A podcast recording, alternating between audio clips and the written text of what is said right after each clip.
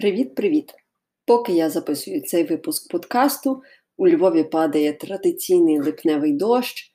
Якщо ви будете чути якісь закадрові фонові шуми, то це, знаєте, що папуга Кіра, яка ще в мене досі живе. І це дощ, який стукотить по підвіконнику зовні. Насправді, вчора весь день, навіть не весь день, десь з другої половини дня, я стояла перед вибором, чи приймати одну робочу пропозицію, чи не приймати. Тобто, скажімо так, мені запропонували фріланс, але це була сфера, яка мені дуже рідна, рідна, близька, але водночас щось не давало мені от погодитись на сто відсотків. Можливо, я відчула, що вже виросла.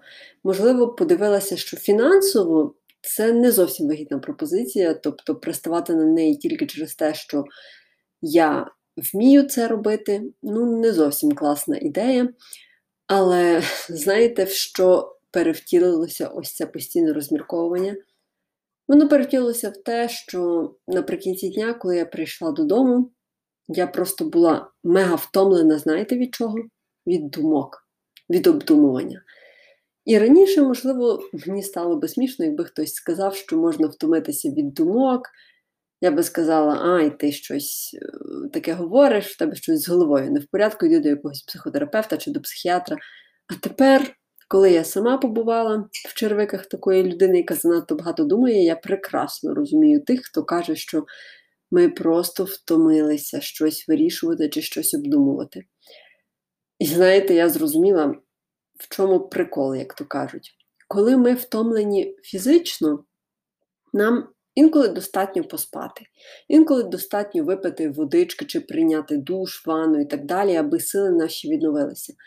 Але коли ми переобтяжені думками, знайти той спосіб, який нас звільнить від цього тягаря, ой, як непросто, ой, як складно і ой, як болюче. Тому що вчора, реально, вже ввечері, мені було просто нестерпно від тих думок, які роїлися в моїй голові. І знаєте, це дуже... Я впізнаю вже ось цей голос токсичності, який з'являється в моїй голові ввечері, коли я втомлена. Ось він тоді пробуджується. І я розумію, що це взагалі не те, що би я говорила якимось, наприклад, своїм друзям або найріднішим людям. Це я маю на увазі той внутрішній монолог. Він не має абсолютно того спрямування, яке я би хотіла мати в розмовах із самою собою. І от я зрозуміла, що втома від думок насправді шалено велика. І від неї ніхто не застрахований. І знаєте, скажімо так, навіть найкращі психотерапевти можуть не дати вам відповідь, як ви можете гарантовано, стопроцентним результатом перестати втомлюватись від надмірного обмірковування. Я до цього прийшла методом спроб і помилок, методом сліз, самобичувань моральних і так далі, і так далі. Але що я зрозуміла?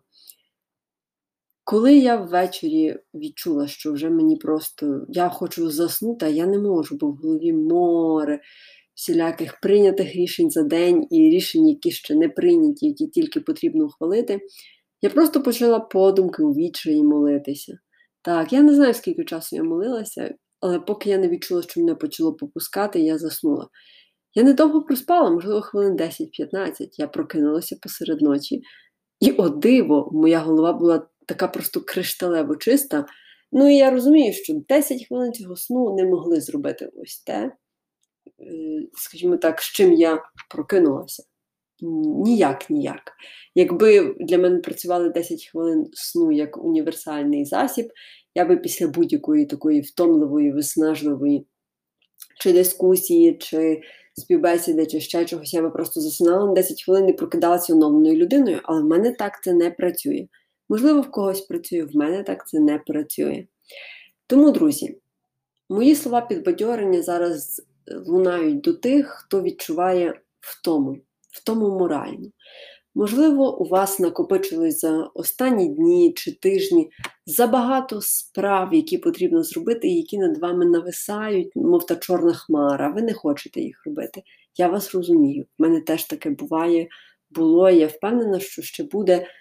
Але Завжди можна знайти підбадьорення у тому, як ми реагуємо на ситуацію, що ми починаємо робити. Якщо ми займаємося самобичуванням, це зовсім не дієвий спосіб позбавлення від таких токсичних думок. Якщо ж натомість ми замикаємося в собі і кажемо, все, не підходьте до мене, я от зараз в полоні думок, не рухайте мене, це теж не діє. Комусь потрібно віддати ось цей тягар думок. В мене працює молитва. У вас може працювати медитація, може працювати мовчазне споглядання дощу через вікно, але не залишайтеся віч на віч із цими думками надовго. Серйозно. Тобто, я нікому не раджу відчувати такий сильний моральний дискомфорт, який за своєю потужністю перевищує фізичну втому від присідань, віджимань і кіл на стадіоні. Це те, що нікому не хочеться побажати.